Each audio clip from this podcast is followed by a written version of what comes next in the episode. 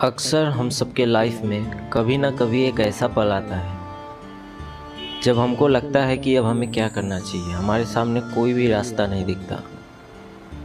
और डिप्रेशन धीरे धीरे हमारे मन मस्तिष्क पे हावी होने लगता है। उस समय भगवत गीता का यह श्लोक, जो आज मैं आपको बताऊँगा, इतना ज़्यादा कारीगर है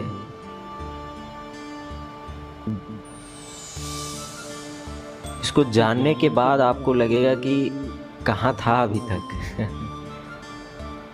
यही वो श्लोक है जिसने मेरा जीवन बदला है।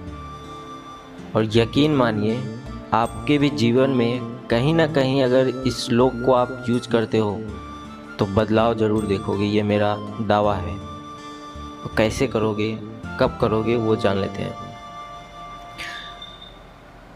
जब आप बहुत ही डायलेमा में हो।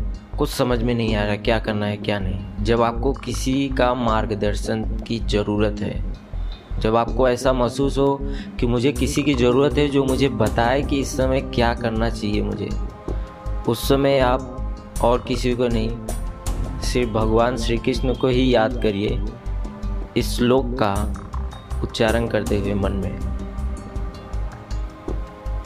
इसका उपयोग आप कभी भी कर सकते हो। दिन में, रात में, सोने से पहले, सो के उठने के बाद सबसे ज़्यादा फ़ायदा ये करेगा जब आप ऐसी जगह पर हो जहाँ पे शांति हो। या आपके मन में बहुत मतलब आपका मन बहुत ही ज़्यादा उद्विग्न हो, परेशान हो, किसी को ढूंढ रहा है, क्योंकि तब आप इसका सही वैल्यू जानोगे। जितना श्रद्धा से, जितना डेडिकेशन के साथ आप इस श्लोक को पढ़ोगे अपने मन में उतना ज़्यादा ये काम करेगा। और ये एक ही दिन में नहीं होगा, इसको आपको अनुभव करना पड़ेगा। तो कौन सा श्लोक है?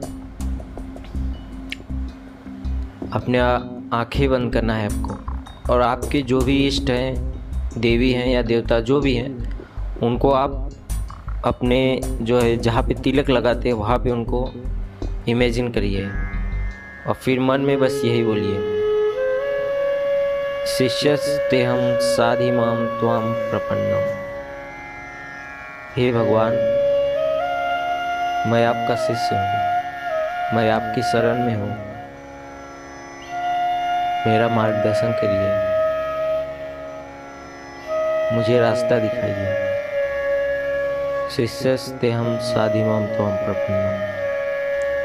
हे भगवान श्री कृष्ण मेरा मार्गदर्शन करिए। मुझे इस समय क्या करना चाहिए? मेरा मार्गदर्शन करिए। शिष्यस्ते हम, साधि माम त्वाम प्रपन्नम। इस तरह से आप जितना भाव से, जितना एकाग्र होकर, जितना शांति, शांत मन से इसको उच्चारण करेंगे, अपने मन में बार बार और शांत हो जाएँगे। एक बार उच्चारण करिए, थोड़ी देर शांत रहिए। धीरे धीरे आपके अंदर से ही वो चीज़ निकल के आएगा जिसकी आपको तलाश बाहर से है। इसको मैं शायद सही से बता नहीं पा रहा हूँ, लेकिन इसको मैंने बहुत अनुभव किया अपने जीवन में। और मैं आशा करता हूँ कि आप भी इसे अनुभव ज़रूर करेंगे। जय श्री कृष्ण।